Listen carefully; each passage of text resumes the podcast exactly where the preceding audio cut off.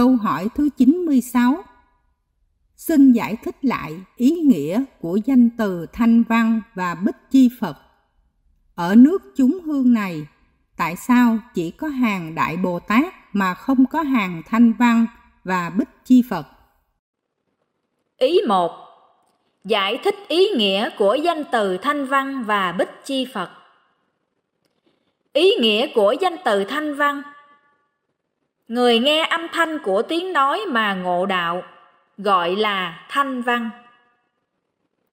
Ý nghĩa của danh từ Bích Chi Phật Người ngộ tánh Phật chỉ một phần trong sáu căn, gọi là một phần giác, gọi là Bích Chi Phật. Ý hai Giải thích vì sao ở nước chúng hương này chỉ có hàng đại Bồ Tát mà không có hàng thanh văn và bích chi Phật. Nước chúng hương gọi là nước dân chúng thắp hương, cũng gọi là nước của đạo cúng. Các vị hãy nghe bài kệ.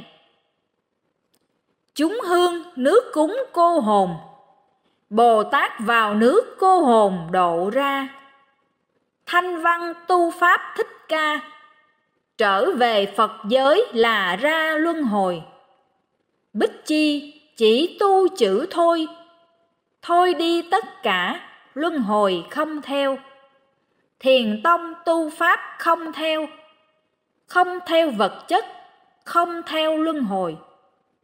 Muốn hết luân hồi phải thôi.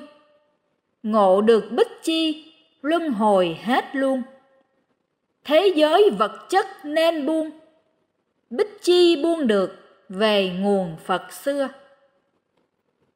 Như vậy, Bồ Tát là những vị gan dạ đến nước đạo cúng để độ những người tu theo đạo cúng này.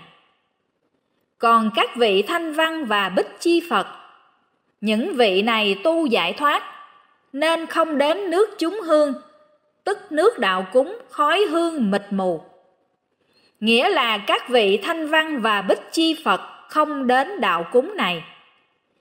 Giống như những người tu giải thoát không đến nơi cúng cô hồn vậy. Các vị hãy nghe bài kệ.